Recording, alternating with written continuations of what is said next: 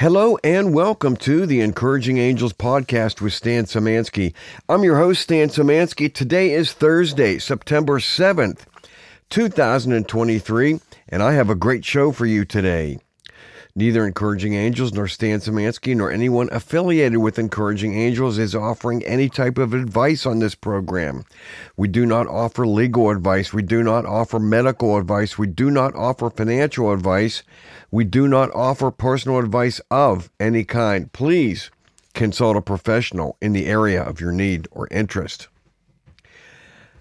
I found a, uh, a story about a mother of a 13 year old boy who has Down syndrome and autism spectrum disorder. And she's fighting to find him a secondary school place after being rejected 17 times so far.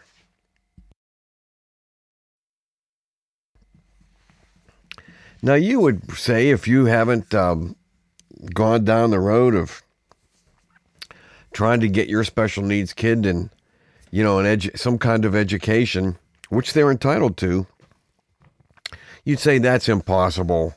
Nobody would be rejected 17 times just for going to school. Of course they would, because this happens all the time. The system is designed to trample special needs families. It just is. The system tries to hold on to its money and withhold it from those most deserving. This story is from uh, Newstalk, and this is out of Ireland, by the way. But this, you know, this thing happens every day in America.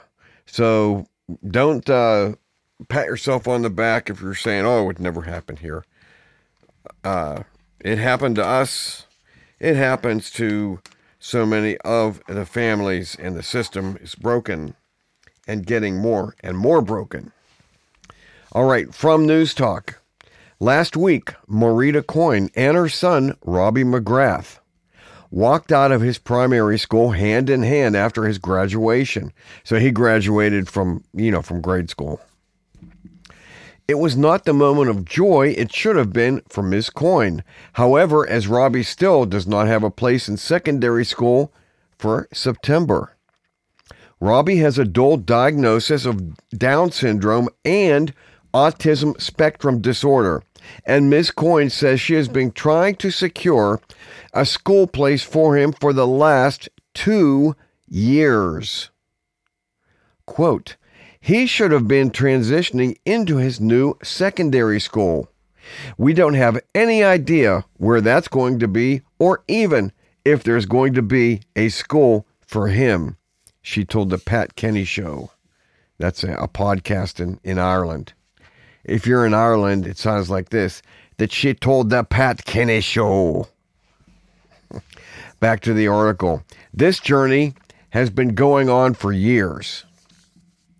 Miss Coyne said Robbie was in a, main, a mainstream primary school, as it was believed this would be best for his socialization. At the time, we didn't know of his diagnosis of ASD, that's autism spectrum disorder, because that only happened before Christmas, she said. Now he has got to the point where he's going in a different direction. He needs different help. Robbie is a flight risk. He has very limited danger awareness. He needs help with personal care. Essentially, he's nonverbal. Miss Coyne said she applied to 12 special education schools in Dublin and its surrounding areas for Robbie. I've applied to every school I could think of, every school I've researched, every school I've been given from the National Council for Special Education, she said. Miss Coyne said the Minister for Education, Norma Foley, and the NCSE have told her that they are working behind the scenes to secure a place for Robbie.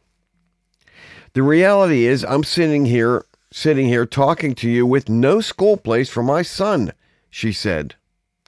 I feel that no family should have to go through that, irrespective of what is going on behind the scenes. I've had to fight this journey for seven months, and it's a scary place to be for any parent, but in particular, parents with a child with special with additional needs. You shouldn't have to fight that hard for a fundamental right that a child is entitled to an education in this country. Now, there's more to the article, and I'm going to, I don't have it up yet, but I will have it up on encouragingangels.org at the blog. And, you know, obviously, when you read a story like this, it's quite heartbreaking, especially when you see the pictures. Um, but, you know, we've done numerous stories since we started the podcast last November about people expecting services and them not turning out to be what they expected. And in fact, this seems to be happening at an alarming and increasing rate. So, the first, excuse me, the first thing I want to say, I need more coffee, uh, is you must be prepared, even in a situation like this. That, uh, you know, I haven't heard anything about a father. So, you know, again, I mean, many, many, many, many times the, the guy leaves a relationship um, you know, I didn't see, uh, you know, a man mentioned in this story. There was another story about her. I actually that was a little newer that um, I looked at today, and I went back. This was this is uh, you know a month old or so, so I went back to this one. Um, even if you're a single parent raising a special needs child like her, my thought, and if it were me, and again, I'm not giving specific advice to anyone, is that you must be prepared to go things alone for some extended period of time because we're going to see things like World War, we're going to see famine, we're going to see pestilence, you know, another, you know, uh, comeuppance of, of some type of disease COVID variant, whatever that comes up. You know, to me, when I see a situation like this, um, really school becomes about learning, um, you know, things like um, being able to get things yourself to eat, you know, out of the refrigerator being able to get on a bus and go somewhere downtown, whatever. Um, being able to walk out of the house and come back and not get lost. Um, you know, the socialization for families like this and children like this are completely different than, you know, quote, normal children. It doesn't mean that they don't interact uh, with kids, but you certainly have to be careful. Um, because there's a lot, a lot, a lot of bad things that can happen. And let me tell you that the school system will just absolutely run over you if you are not a bulwark for your child. And that's a fact. Uh, you know, she talked about, you know, this journey, it's been going on for years. I mean, you would think that people would be falling over themselves to get to her to help her and help her child. But that's not the case. You know, Jesus talked about in the times of the end that the, you know, that the love of many will wax cold. And, uh, you know, I think this is at least one evidence of that. Um, you know, the kid has a new diagnosis of autism spectrum disorder. I would say he's probably always had that, but a doctor didn't um, uh, officially diagnose it which it just identifies that the kid's more complex than originally thought. I mean, it's tough enough having Down syndrome. When I look at him, I actually don't see the Down syndrome. Um, but you know, uh, he, he, obviously has, um, you know, a, a, a, spectrum of disorders that he's dealing with. Uh, you know, and so because of this, new uh, illumination of the fact that he's got ASD, autism spectrum disorder, is they have to go in a different way to because the you know that now they're completely aware. They they knew these things, but now you kind of really know um, that he's got sensory issues and you know a lot more. You know they they go on to talk about him having problems with loud noises and. Uh, that's something that's not uncommon in special needs, certainly. Um, you know, but again, only the parent can make this happen. And again, I want to say it is the right of this child and this family to have an education for their child. The taxpayers pay for this.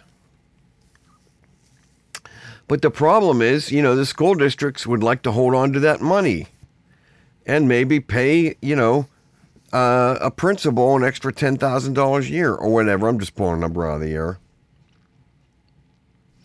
You know, she applied to 12 special needs schools. 12. And there's no school for her son, you know, at the time. You know, I've said this, I discovered this a long time ago when our daughter was in, you know, school, in a special needs school, is that these special needs schools, what they really want is for the kids to be in the middle of the bell curve. So, in other words, the more con- so if you drew a bell curve, if you knew like uh, statistics, right? Uh, it looks like a uh, a little mountain. You know, it, it's low on the left side, high in the middle, and low on the right side. And they want the children to fall into the middlemost part of that graph. In other words, they want them to be mostly able to toilet themselves and mostly able to feed themselves, as opposed to the kids who are more complicated, who live on the tail ends of that uh, that graph, um, who who cannot feed themselves, who who cannot walk. They don't really want those kids, and I don't know how affected but this boy is, you know, he's close to the tail ends of that of of one side or the other of the bell curve. And that's why she's applied to 12 schools and why they haven't taken him.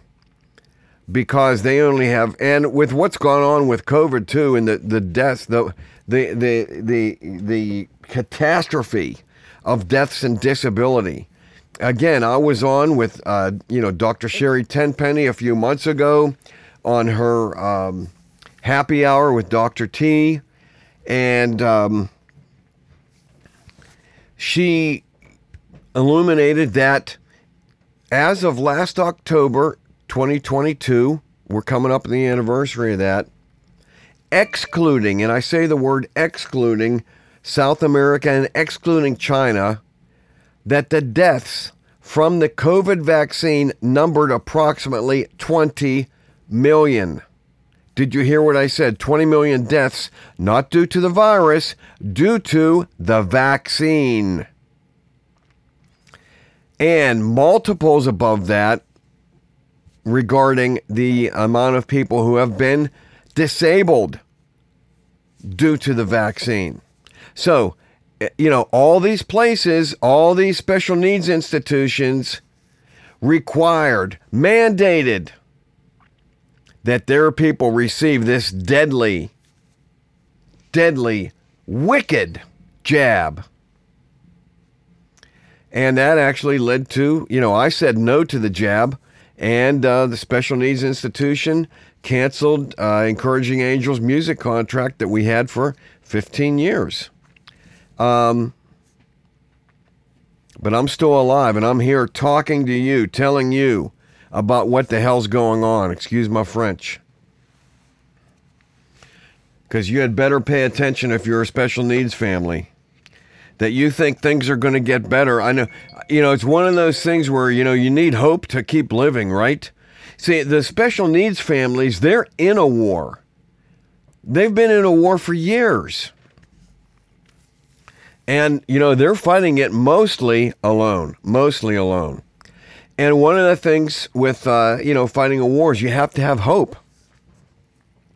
And so they hope that there's going to be someone who will help them, who will help their child, who will have the best interest of the child in mind. And in my humble opinion, finding that is like finding a needle in a haystack. And the reality is, you're going to get a mouthful of hay. Um, sorry about that. A, a little bug was on my mic. Uh, you know, th- it is. Uh,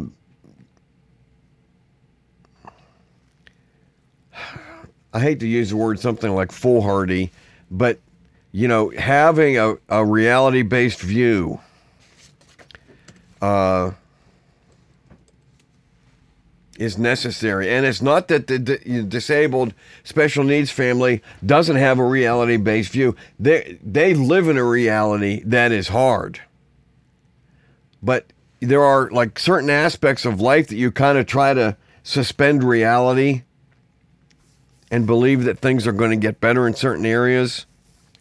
And it, it's just, you know, with what has gone on, like this whole situation I just explained about the jabs, how many people have died, uh, the, the, the just myriad of people who are now disabled, those people are not working. And those people, again, inside those special needs institutions, I can speak from, you know, here in America, they were mandated to the last person to get the jab and or to get tested, which also has its own problems, which I also refuse and refute.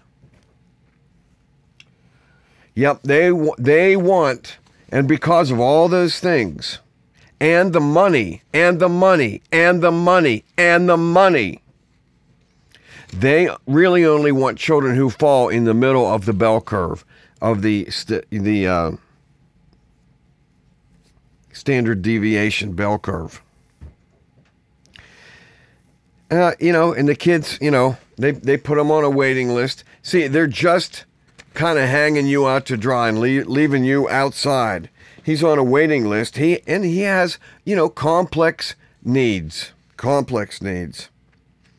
And the, you know, the reality is again, he and his mother are entitled to an education for him. Now, this is a different country. It's not America, but uh, I, I, think that's pretty, you know, pretty standard. And uh, you know, Ireland's a modern country. It's not like it's, uh, you know, a third world country. Um, well, and when the uh, the currencies fail in the West, then we'll all become third world countries. And that's why I say you have to prepare now. When I say, you know, you've that you can still, like in America here, you can go to Costco if you have a membership or if you have a friend that has a membership and buy 25 pounds of rice for $12.50 approximately. How much food does it take to feed a person? You know, the military's done studies that it takes approximately 750 pounds of food to feed a fighting age man to keep him in the field for one year. So you might not have to, uh, you you might not be of that age, you might not be of that weight. Uh, you might not need that much, but if you don't need 750 pounds for the year, you sure might need five or 600 pounds of food.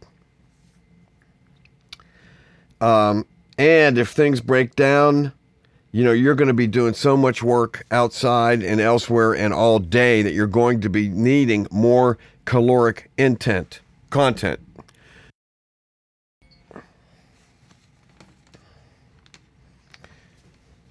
you better be growing food. You know, talking about calories, growing potatoes, etc. Corn.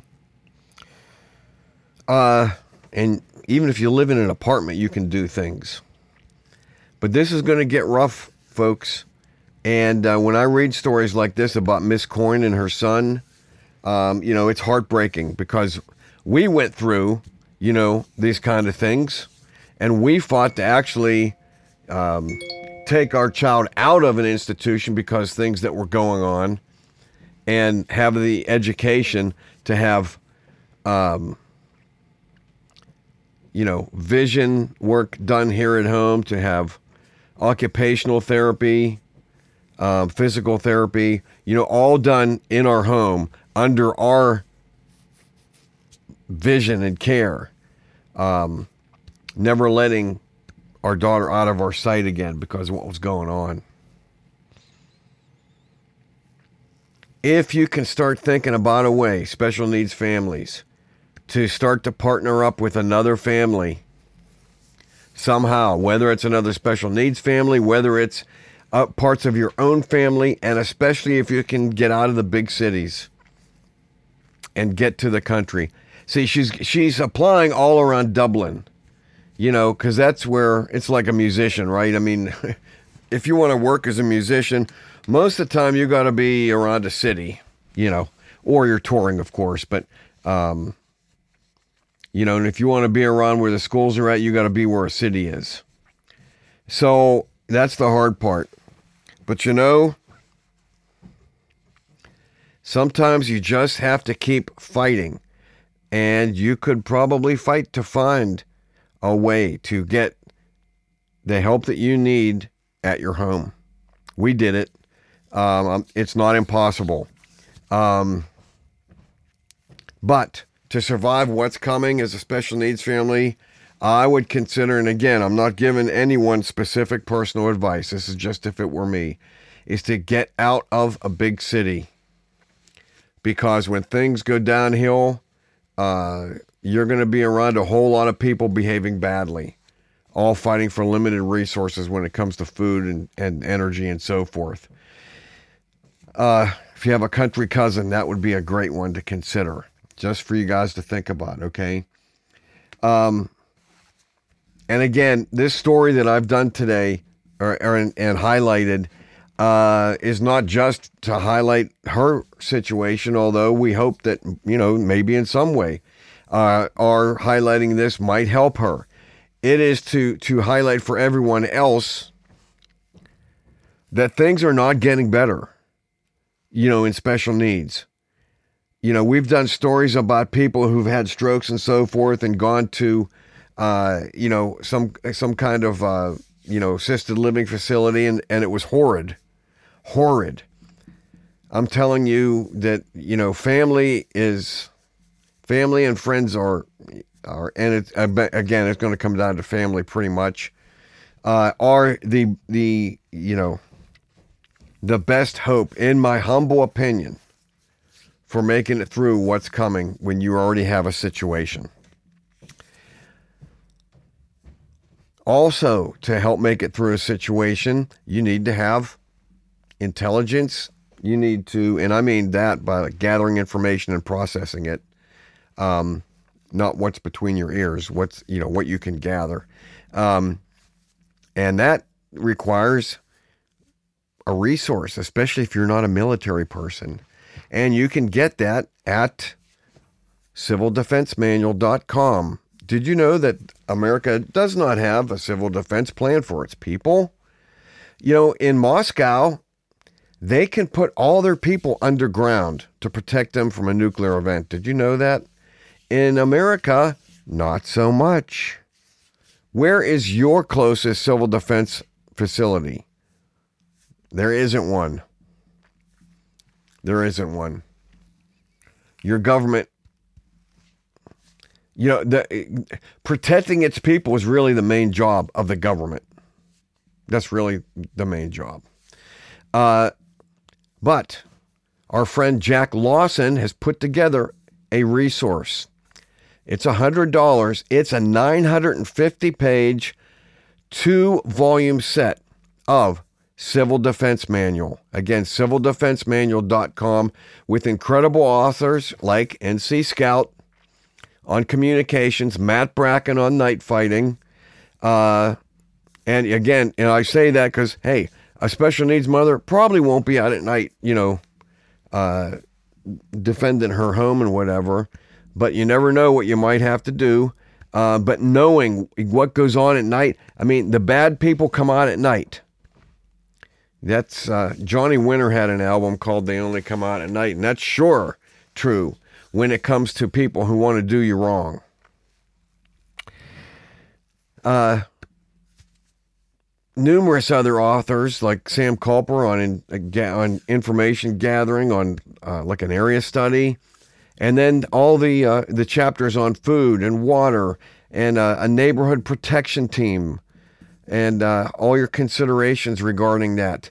Uh, you, if there is a better all-purpose uh, resource for someone to get, I don't know of it. Again, civildefensemanual.com. Check it out there. Consider it. Again, it's a hundred bucks. Uh, it's an investment in your future, I assure you. Um, well, you can support Encouraging Angels by going to www.encouragingangels.org and uh, click on the donate tab. And you can give online with your card by clicking on the cornerstone link that we have there, our payment processor, uh, or just send something to our P.O. box. This is the Encouraging Angels podcast. I'm Stan Szymanski, and I look forward to seeing you right here next time.